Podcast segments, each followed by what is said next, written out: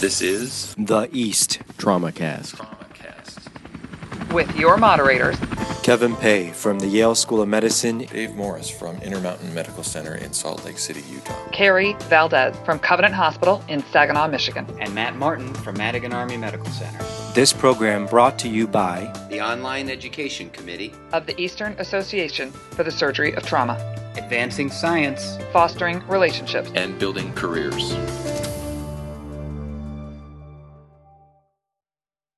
All right, and welcome to another East TraumaCast. We've got a great uh, topic today and a great uh, group of guests assembled to talk about it. Um, I have to say, to, to begin with, uh, the other day on Trauma Call, I was admitting maybe our fifth or sixth 85 plus year old patient with injuries from a ground level fall, and it dawned on me that although I think of myself as a trauma surgeon who operates on trauma patients, if you look at the actual numbers of admits that I take care of, what I probably spend a good chunk of my clinical time doing is taking care of elderly patients who have fallen. So um, today we have a, a great discussion on, on tap for this. We're going to discuss not only elderly falls, but specifically elderly fall prevention. And uh, joining me today, first off, uh, we have uh, my co-moderator, Dr. Kevin Pei. Kevin, thanks for joining us. Great to be here. And uh, to discuss the topic, we, we have two authors of the 2016 East uh, Practice Management Guideline, which is entitled Prevention of Fall-Related Injuries in the Elderly, an Eastern Association for the Surgery Trauma Practice Management Guideline. Uh, doctors uh, Marie Crandall and uh, Robert Barraco. Uh, Marie and Bob, welcome, and thanks for joining us as well. Hi, thanks for having us. Thank you. Great to be here. Um, why don't we start off, Marie? Would you mind just introducing yourself a bit, and then maybe tell us a little bit about how you got interested in falls and falls prevention? sure. So I am a professor of surgery and the director of research for the University of Florida College of Medicine in Jacksonville. I've been here for about two years. I had spent most of the last 20 year, previous 20 years in Chicago, both for residency training, then did a fellowship in Seattle, and then spent 12 years at Northwestern. Um, this paper was authored when I was still at Northwestern, and I was working with a great group of people in the guidelines section of the Eastern Association for Surgery of Trauma, and we decided to look at injury prevention topics. And one of the big areas of injury prevention interest is elderly injury prevention or injury prevention among older adults. So we ended up looking at we ended up prioritizing three areas: motor vehicle collisions, elder abuse, and um, falls. And of the three, falls are certainly one of the most common reasons that we as trauma surgeons see older adult patients. And that was that was the source of our interest. So we agreed that this was an incredibly important problem, and we wondered what the evidence was about injury prevention for this patient population. Okay, great. Uh, Bob, same question for you. Tell us about yourself and how you got interested as well. Sure. So uh, I'm a professor of surgery at the University of South Florida Morsani College of Medicine, Lehigh Valley campus, and I'm chief academic officer here now. Um, got interested way back in, in residency um, in geriatrics. Actually, a former uh, mentor of mine uh, recently passed away, Dr. Valenziano, had uh, asked the question, have we changed the PS50 for the elderly trauma patient? the probability of survival. And I didn't have an answer then. Subsequently, we did uh, produce a, a, paper based on Pennsylvania data.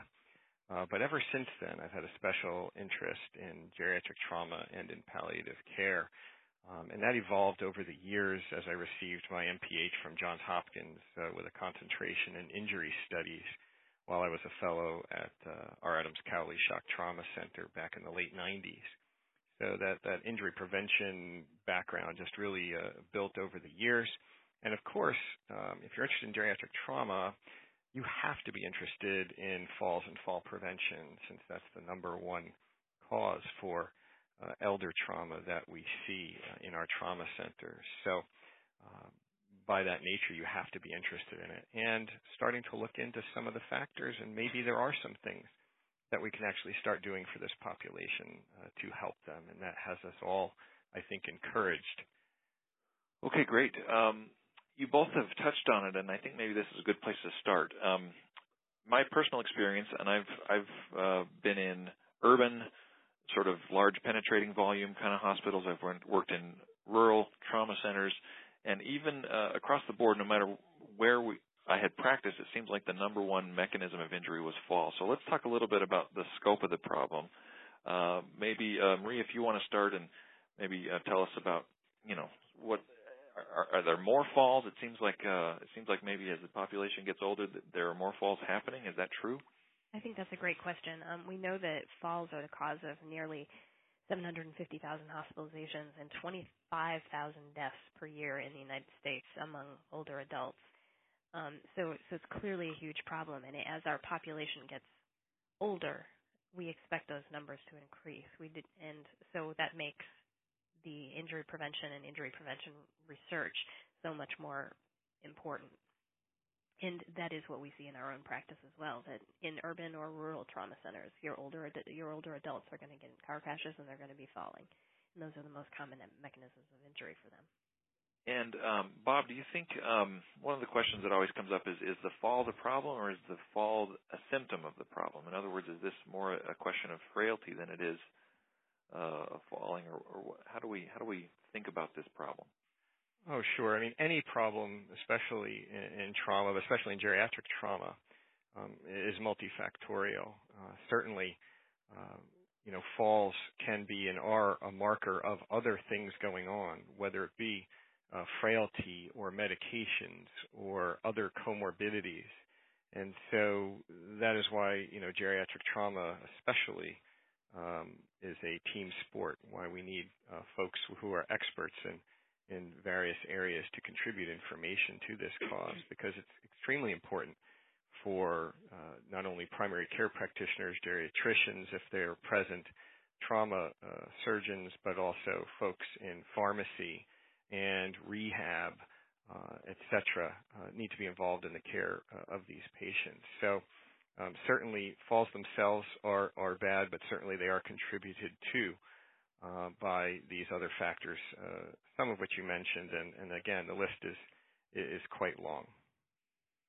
And Dave, I think that was a very interesting question. Is it just a fall, or is it frailty that is contributing to the excess morbidity and mortality for these folks for relatively trivial mechanisms? And I, I think that that has been a source of kind of a raging debate within the trauma community. Are elderly adult falls from standing actually traumas, or are they things that can and should be managed elsewhere to not overburden the trauma resources at your particular center? And I, I think that I think most, maybe not all, but I think most trauma centers are coming down on the side of it. It's that um, that mechanism is relative. So while a fall from standing for me would be unlikely to cause a severe injury. A fall in someone who's frail can cause severe injury, and it really is the severity of injury that I believe is the determinant in addition to frailty and comorbidities, but the severity of injury, irrespective of the mechanism, is what's going to determine the ultimate outcome. And the older you are, the worse those outcomes can be, and the more comorbidities you have, the worse those outcomes can be. So I, I echo Dr. Barraco's thoughts that that this is really that older adult falls we are recognizing is serious and has a serious potential for significant injury severity with a finite risk of morbidity and mortality and disability after discharge.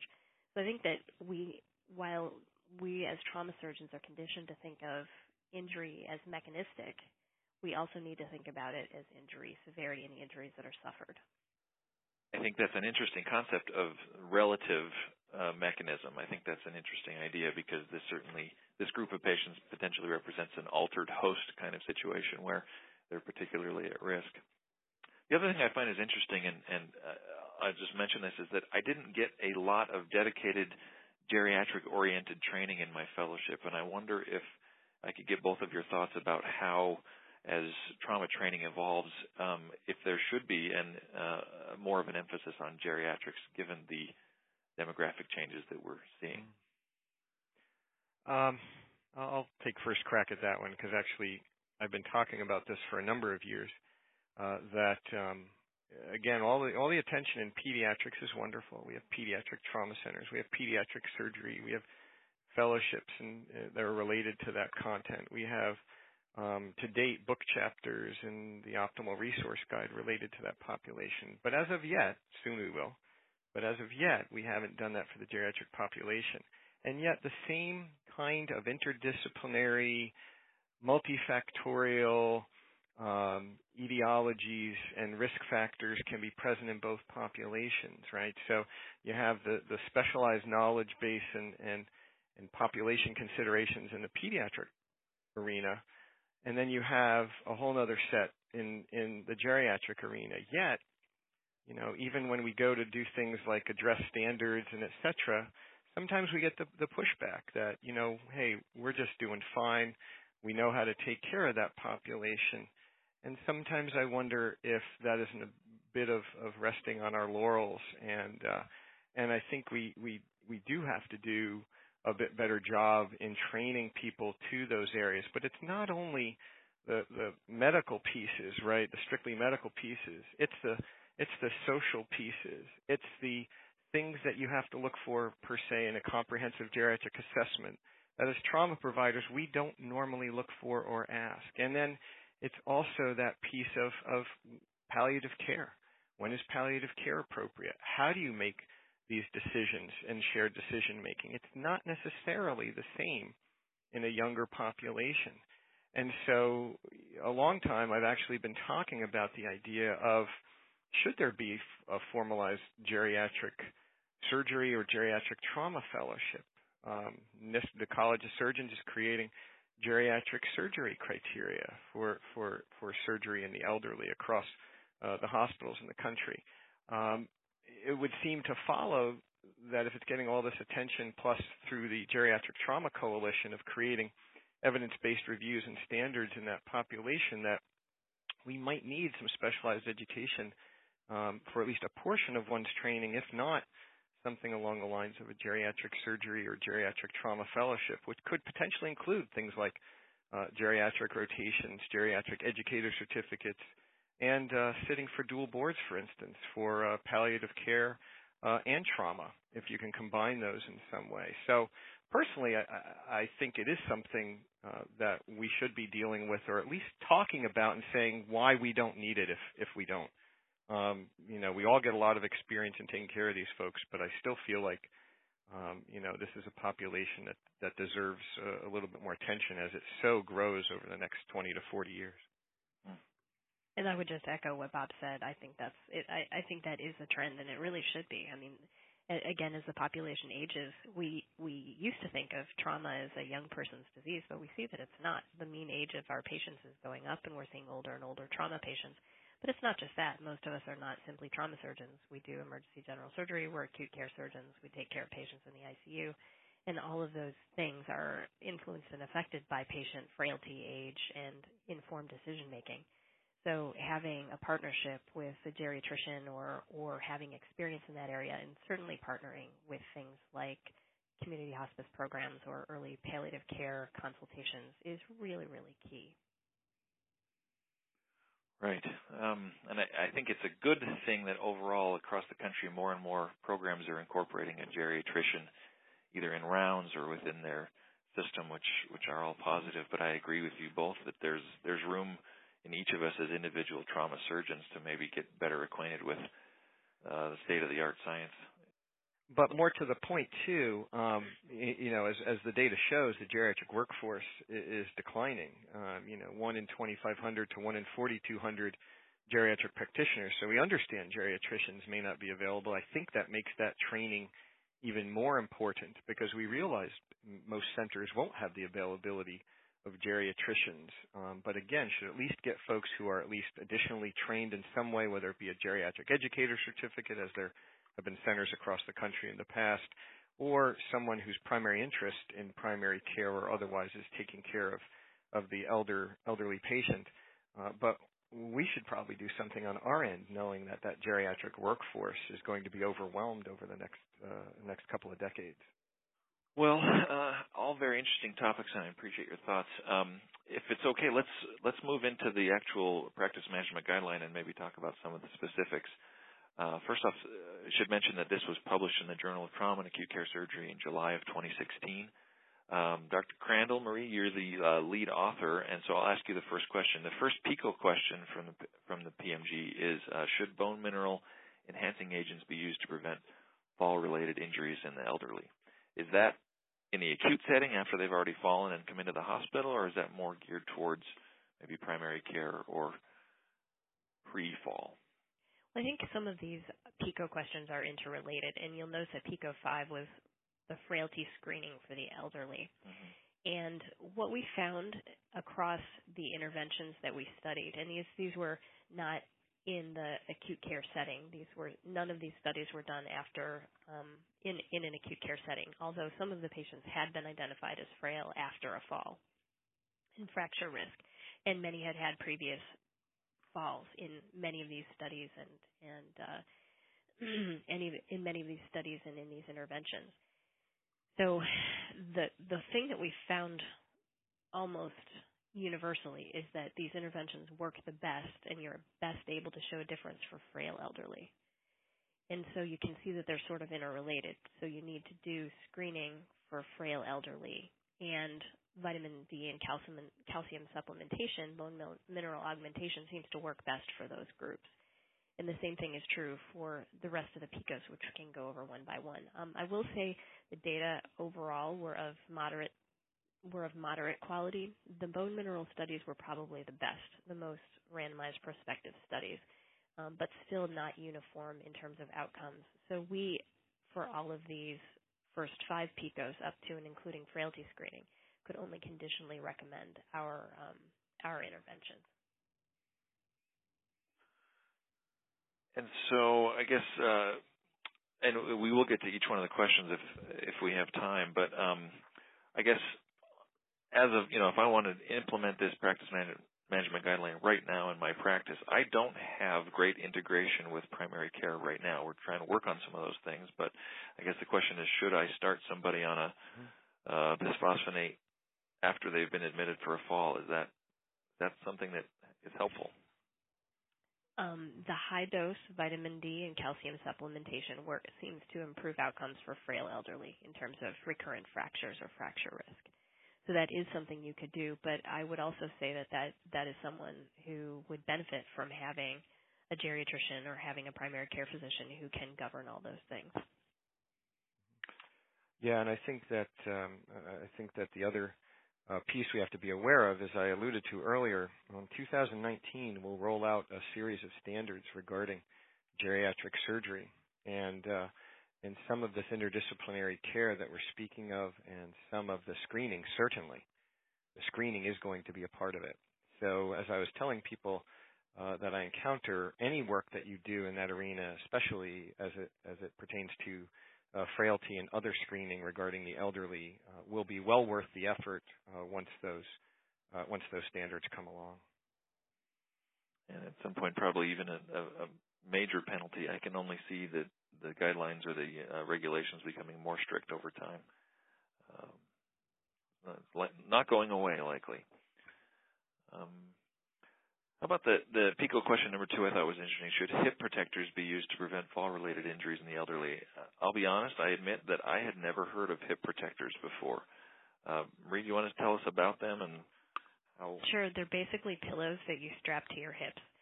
And if you Google them, you'll get image searches, and they look like somebody is in an old pair of like riding pants, like jodhpurs. And there's just big pillows there. As you might imagine, they're deeply unpopular because of the excess fluff around the hips. So compliance in the non-frail, non-demented elderly was very, very poor and as low as like 15 to 20 percent in some wow. series, but as high as 60 percent in some other series. So it, it is an option for your very frail demented elderly because it does seem to work, but compliance was the key misadventure with that intervention.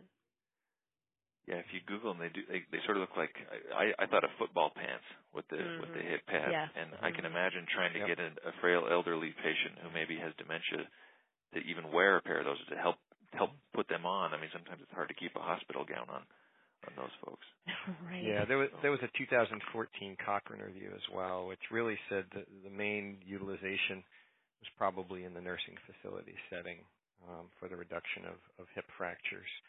Um, that uh, you know, so uh, again, multiple sources, uh, our own with East, of course, and then some uh, some Cochrane collaborative reviews also looked at the same issue, and, and compliance obviously being a major issue in that regard. Um, I'm going to skip over PICO 3 and discuss it with uh, maybe PICO 6, but um, let's let's talk about uh, PICO question number four: physical environment modifications. Should they be used to prevent fall-related injuries in the elderly? Um, in the, in practice, what does this mean? Does this does this mean sending someone to the person's house to do a home safety eval, or what exactly does this entail?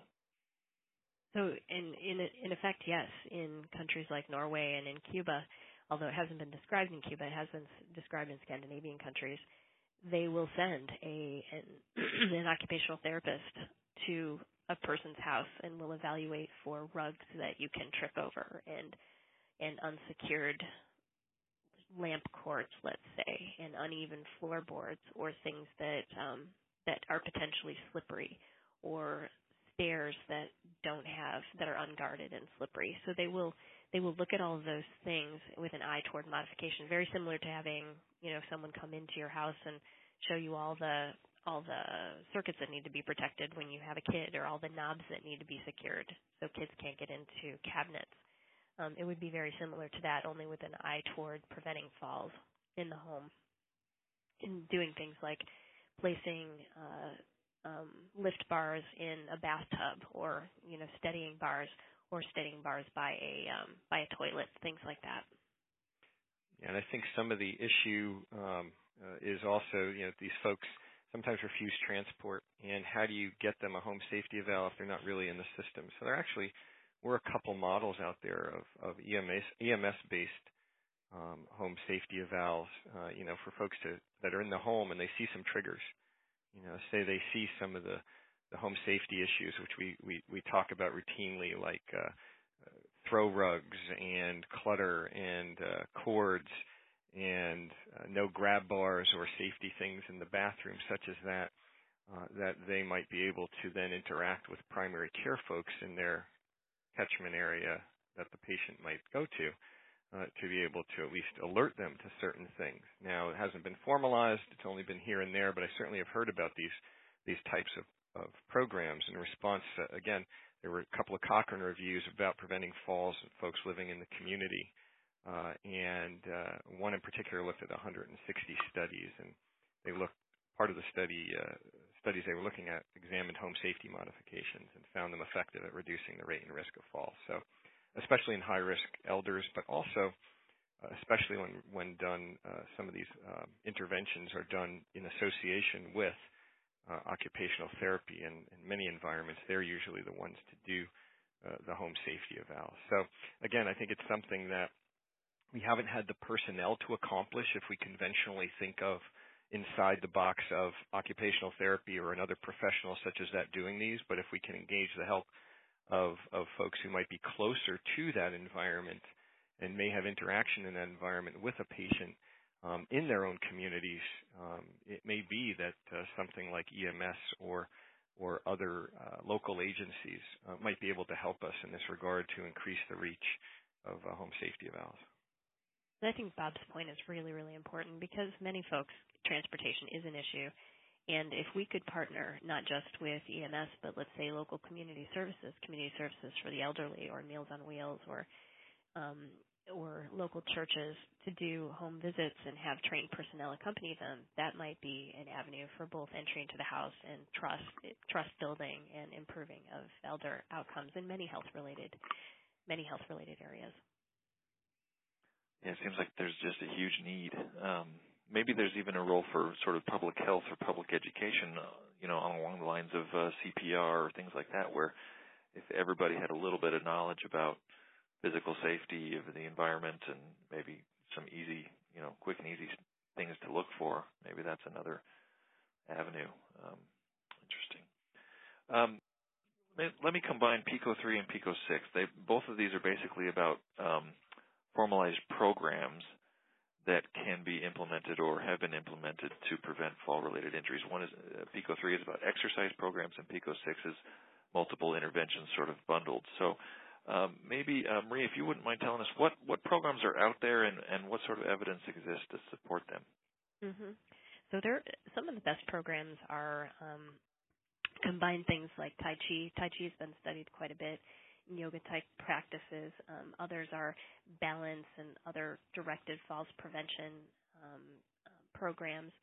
And, uh, and then the comprehensive risk reduction strategies include many things, like ensuring that patients' eyeglass prescriptions are up to date, and exercise programs, and if someone has low bone mineral density or is very frail, to put them on vitamin D and calcium supplementation. So those kind of bundled programs, those actually had the best odds ratios in meta-analyses and in clinical studies.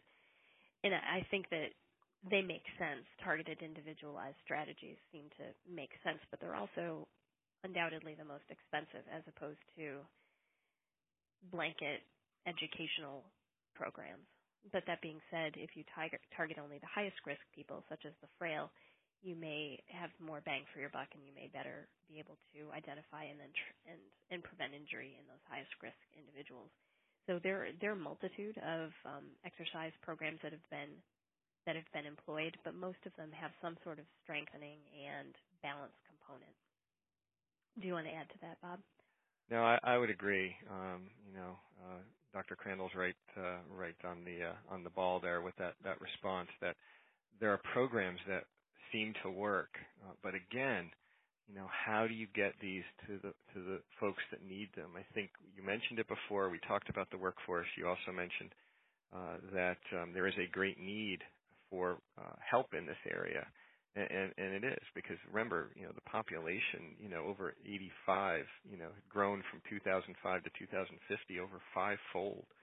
I mean, that that is a huge need, and so anything that we would do in this regard will, will certainly help. But like I said, there's even some Cochrane results that that are showing that exercise programs can help with the risk and rate of falls. Uh, now, that being said, you know, some folks were trying to relate that, and I know we're going to probably talk about that as well, uh, to frailty or the reduction in frailty, and we can't really confuse that issue. You know, the the mechanism of fall itself and whether that helps through the strengthening and et cetera um, is one thing, and then uh, frailty or the frailty syndrome um, is bigger than that. Let me ask uh, all of you, uh, what are you doing in your own hospitals? Um, we we have just recently started to implement the STEADI program, uh, which is sort of one of these bundled, you know, multifactorial assessments and intervention programs that involves physical therapy and pharmacy and and reaches out to primary care and stuff. What what what are each of you doing in your hospital? Maybe uh, Marie first. Um, we have also started to employ the um, the STEADI program, and um, we have a geriatrics consultation service while they're not embedded in our um, while they're not embedded in our with our trauma program we do have consultants that we can that we can um, reach out to that are in our institute on aging and who have who have expertise in things like falls and polypharmacy. So i would say we're probably on the we're probably on the tail end of what is being done as opposed to the forefront of what is being done. We have some pretty basic things that we've done. We do have some researchers who are interested in um, in older adult clinical outcomes, but I cannot say we're at the forefront of falls prevention among our hospitalized patients. Bob, how about you? I think that I don't know. Dr. Crandall, I think that's kind of an underestimate. I mean, I think uh, I think we're all at the beginnings uh, of this. Uh, you know, at some portion of the of the uh, front part of the wave here, I think, because uh, you know, again, as I said in the past, there's been a lot of pushback into separating off this this population at times. Uh, but um, but for us, uh, similarly, we've had uh, consultation services. Uh, they have trained our uh, APCs, who are our primary providers, on the floors, residents some involvement in the floors, but mostly deal with ICU patients. Uh, so uh, we've had them uh, train our folks there um, and uh, and have done some work in falls with not only the STEADI program, but we have had a geriatric fall, quote unquote, no uh, true pun intended, uh, symposium that takes place in the fall um, for provide for um, caregivers and for community elderly that uh, we actually did some studies on early on, some published in the emergency medicine literature regarding attitudes about falls in geriatric patients and, and how comfortable they are uh, speaking about that with their providers, um, et cetera. Uh, so uh, we have held that symposium to address some of those uh, issues uh, annually, and now this year have started uh, a geriatric trauma symposium where we will be having actually Dr. Mangram as our, our keynote speaker. Uh, and so we are very involved from not only the trauma point of view, but especially the emergency medicine point of view. Remember, trauma sees a very small portion of these patients. 2.8 million people fall and report it, but as, as Dr. Crandall said, only about 750,000, 800,000 are hospitalized. So uh, we really do need to reach primary care. We need to reach emergency medicine. We need to reach the urgy centers, you know, where some of these folks might be showing up, and uh, and make sure they're educated we also had uh, uh, a, a, program called Safe Steppin' that we brought out to the communities, and we actually uh, worked with, I believe it was physical or occupational therapy, perhaps both, who um, would go out to some of these events and do some testing um, with them, like time, get up, and go, and etc.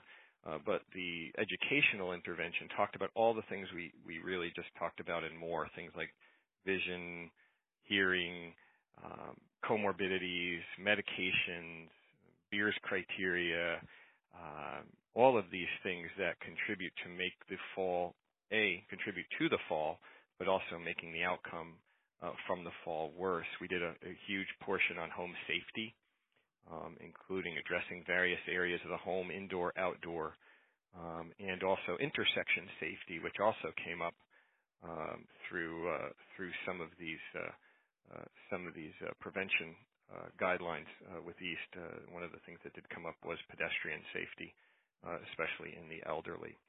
So, so we've done we've done that, um, but again, you know, we still see such a high rate. It's it's it's just it's just not enough. It's not that we're at the front end or the back end, any of us. It's just that it's such a large problem population to address that it seems like we're on the back end or it's a drop in the bucket. But agreed. Right. Uh, Kevin, how about at Yale? Uh, what are you guys doing? Yeah, uh, so we we have um, we don't have a protocolized, and maybe that's something that I was going to ask is, you know, does it work when you have a protocolized multidisciplinary approach to it? But we have just basically liberal liberal use of geriatric consults, home safety evaluations, and relying a lot on our physical therapists and occupational therapists to help us identify who of these patients are likely to to fall again. Um, but we don't we don't have some sort of a protocolized way, um, and yet, and, and, for that matter, I'm not exactly sure that I uh, I think I have a pretty good sense of who I feel like will will fall again likely, but I really don't know. You know, um, I don't know who's going to fall again and how we can um, go about prevent, preventing them except the liberal use of those consultation services. I think that's a fair point. I think we're getting better at recognizing patients who will fall again because the frailty index, I think, has been shown to be an independent predictor of injury, re-injury, readmissions, and poor outcomes. So I think you, if we can identify a frail elderly person, that's helpful. Also, I, I don't know that we have an absolute value for this, but certainly noticing the, the older patients who experience the polypharmacy iatrogenosis, you know.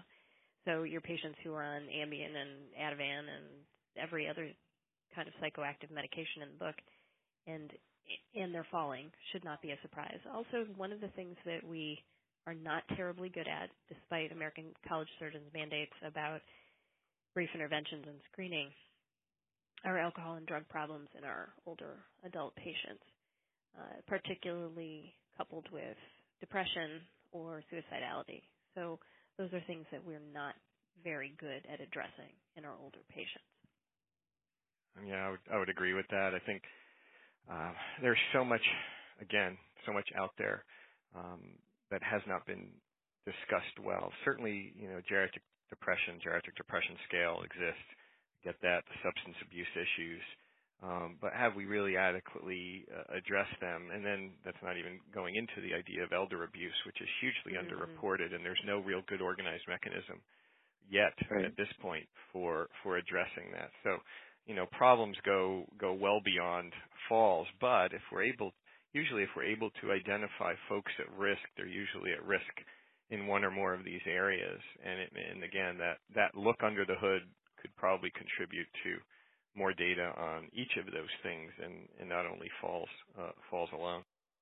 All right. Uh, let me let me say first off the bat here, because this next question is going to sound strange, but uh, let me say that I'm a believer in all the all the stuff that we're talking about, and and and let me just put that out there. But let me play the part of the skeptic for a second here, and let me say, um, you know, falls prevention in some ways it's a little bit different than say motor vehicle safety or firearm violence prevention or things like that in that um, there's sort of a sense of inevitability about it. I mean, all of us, if we uh, successfully navigate, you know, our early years and don't don't die of uh, traumatic injury before age 45, and if we don't get heart disease and we don't get cancer, you know, at some point we're going to get frail, we're going to get old, and there's a good chance that we're going to fall. It, it, are we really, with these programs, are we preventing falls, or are we just kind of pushing the time frame back a little bit?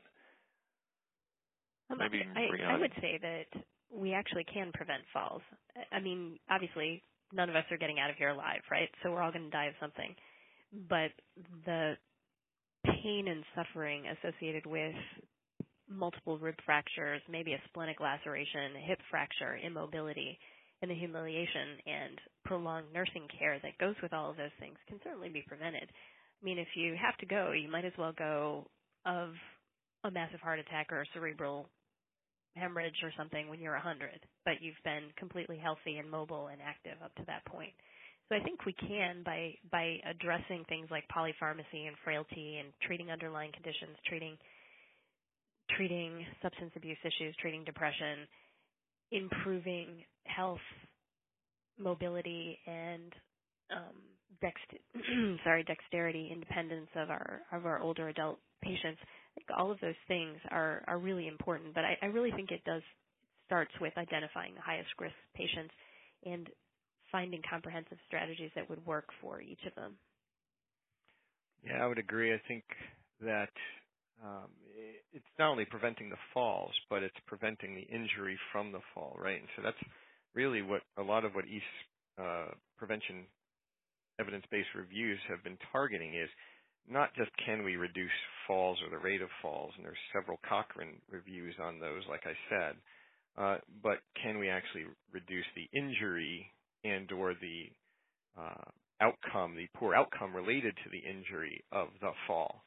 So I think that's where a lot of this comes into play.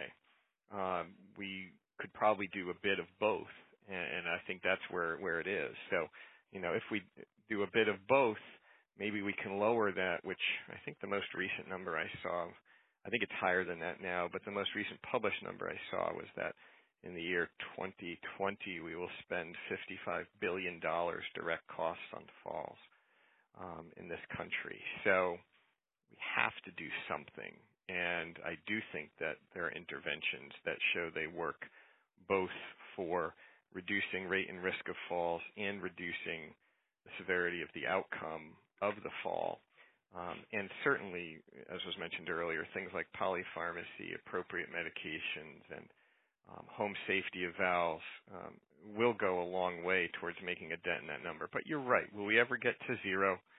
No, we'll never get to zero.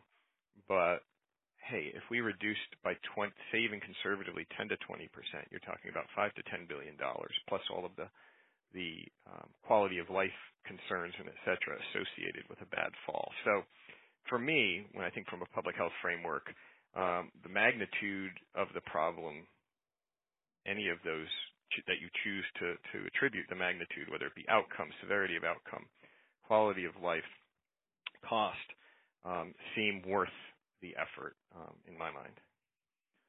Yeah, and I would say, you know, taking off the skeptic hat, which doesn't fit me very well in this in this case, but uh, you know, if we do, even if we do, even if all we're doing is pushing it back, that time is meaningful time. I mean, if it means if I can get to my grandchild's wedding or graduation or something like that, it that's not uh, that's not an insignificant benefit in in my mind. So I, sure. I agree with you both. Mm-hmm. Um, Kevin, do you have any comments or questions you'd like to add? Uh, I've been dying to ask. It's a little off topic, but um, what what what is your practice on patients who um, who have the propensity to fall and have traumatic brain injury? Um, do you do you just tell their pri- primary care doctors, you know, look, this patient is really high risk for falls, so therefore, um, never again should you put the patient back on uh, anticoagulation for the atrial fibrillation? Or um, what, what's your practice in that, and especially this patient population that's that has high tendency to fall? I think that's an awesome question, and I think you could get people to come to blows over it. Seriously, right? Um, I, you know, it depends. It's pick your poison. Do you want to clot or do you want to do you want to bleed? and I'd rather have my patients clot, but that's because you know I'm not a cardiologist. So I always tell them absolutely, under no circumstances can you re-anticoagulate this high risk this person who has a high risk of falls. But then, you know, then you get screamed at. There is there is some data though that suggests that patients themselves would rather bleed than ha- would rather bleed than have a than having having an ischemic stroke of course, what they don't understand is that you can also get a cerebral bleed if you fall and hit your head. Right. But you know that's that's the only evidence that we have, and it's the only data we have to support any position. But I think it's flawed by not really talking about the risk of intracranial bleed, which is can be catastrophic. So I I tend to let people clot, but I don't know what your practice is, what your what you all practice. Well, if you again, you're talking about AFib, it's a bit of a different story, and you know, than if you're talking about valves and, and necessity right. for, or if you're talking about any of the um, the uh, hypercoagulable states. Um, so, so certainly in the in those latter groups, we're going to work with cardiology and with neurosurgery and neurology to create a plan for getting folks back on their anticoagulation as safely as we can. But in AFib, again, it's a little bit different story. Or that patient that has been put on Coumadin for a PE they had 10 years ago, and for right. no other reason than, oh yeah, I'm still on it. You told me I should stay on it for life. mm-hmm. Um, yeah, we get those too, and and those, you know, we're going to risk assess. Hey, do you have a hypercoagulable state for AFib? What is your CHAD score? What is your annual stroke risk? And if your annual stroke risk is is truly significant, then you're right. That's that that may be outweighed, and we may put them on something. Um, we haven't seen any direct substitution of, for instance, aspirin for such. I know in Australia years ago they did a study which supposedly showed no significant change in outcome of subbing aspirin for the more uh, the more uh, bleeding associated, if you will, um, anticoagulants uh, for folks who have had injurious falls. But I haven't really seen that reproduced anywhere else. And it was actually run by mm-hmm. a pharmacy. It was an auto sub in a hospital pharmacy uh, that they did. So, um, you know, are there other agents? But but I think for for us, again, we'll try and take certainly the risk into consideration. If their risk is very small, then absolutely not. If their risk is very significant, again, like the valve, like the other things, we may have to uh, have to create a plan to get people uh, people back on. Because as Dr. Crandall said, you know, a debilitating stroke isn't really any better uh, than a debilitating head bleed. Um, you know, it's the same essential outcome. Um, so that yeah, being I, said, I completely agree with Bob. It's a balance. Yeah. You know, Chad's score yeah. annualized stroke risk yep. versus how frail is this person, how likely, mm-hmm. how many times mm-hmm. have they fallen in the last sure. year? Sure. Right. Yeah, and then and then there's the issue of of coming up with novel anticoagulants, you know, without mm-hmm. without potential antidotes, and uh, and that's another particularly uh, particularly vexing problem. You know, is that uh, as we come up with newer agents that outstrip our our um, our antidote agents, if you will, um, that um, that that creates a special problem um, for us, I think. Right. This discussion then leads me to this idea of um, the importance of having the primary care doctors. I mean, I think it's incredibly laudable that trauma surgeons are talking about how do we minimize um, if you're going to fall, how do we minimize the injuries related to the fall? But where are the PCPs um, at this in terms of a national platform? Is, is this being discussed on their platform? And um, don't they have a really big part in playing both the prevention of the fall as well as um, how do we mitigate the, the severity of the injury when they do fall? Um, yeah, I completely agree. And I would actually say that a lot of the heavy lifting on this has been done by primary care physicians if you look at the really really strong data from Scandinavia and, and other places where they've had good success with comprehensive programs, it's not been trauma surgeons that are right. performing these interventions or, or spearheading them. They've been primary care community physicians. Yeah, I, th- I think um, I think again, speaking as I said before, kind of brings us back to where we kind of started. You know, geriatric trauma as pediatric trauma is even more of an interdisciplinary sport than than and team sport than uh, trauma in the mid ranges. Um, even though we know um, it truly is right uh, in in any of the patients, but especially especially in those two extremes of age, um, you you have to have have that buy-in. And so things like um, medication reconciliation then become a special issue among other issues of communication with the primary care physicians, et cetera. So you have to maintain that communication. They have to get discharge summaries that are accurate. They have to get um, not only their medication reconciliation of now what are they on coming out of the hospital and why, but it probably is a good idea, and that's one of the areas where our geriatricians had really excelled was communication with the primary care docs to so that the patient didn't go back out in the community and wind up on the same meds that got them there because they weren't explained to why things were changed and they and uh, they didn't uh, appreciate the uh, the risk from those medications. So so to me, I think that that's a huge thing. They need to be on board. They need to be leading the effort. And as we said earlier, they're seeing the majority of them and hearing of the majority of the falls. We're not. We're just seeing the the worst of the worst, so to speak. So Right. Um, well, this has been a great discussion, and, and I appreciate all of your insights. This, this obviously opens up much larger topics and, and other areas we could get into. Um, are there, uh, as, as our time is drawing to a close, are there resources or websites that you each would recommend for people who are interested in starting up a program or maybe enhancing their program? Bob, I'm going to defer to you on this. You are definitely well, I think more an well, I think- expert than I. Yeah, I think obviously we talked about it. We alluded to it. The CDC uh, website and the STEADI program, uh, I think, is very important. I think referencing the evidence-based reviews that exist, obviously from EAST, but also the uh, few Cochrane collaborative reviews uh, that there are, uh, can certainly help folks uh, provide the impetus behind some of the changes that they're seeking seeking to make. So that's probably probably the places that that I would go. The AAST Geriatric Trauma Committee has been active, and uh, through our website, through the AAST uh, website itself, we have pages there uh, with uh, a few links to resources, but as well as we've just created a common slide deck regarding geriatric falls and are in the process of creating uh, additional slide decks uh, that are more specialty or uh, learner specific uh, so that you can use the slides that are there and be able to make your your arguments uh, for the things that you need. And then lastly, of course, keep an eye on the American College of Surgeons website regarding the geriatric surgery quality program uh, because that will be coming uh, by 2019 to a hospital near you. Um, so, um, so I definitely would keep abreast uh, of the happenings uh, there. As always, the AGS website is extremely helpful, American Geriatric Society, especially with its uh, Beers criteria.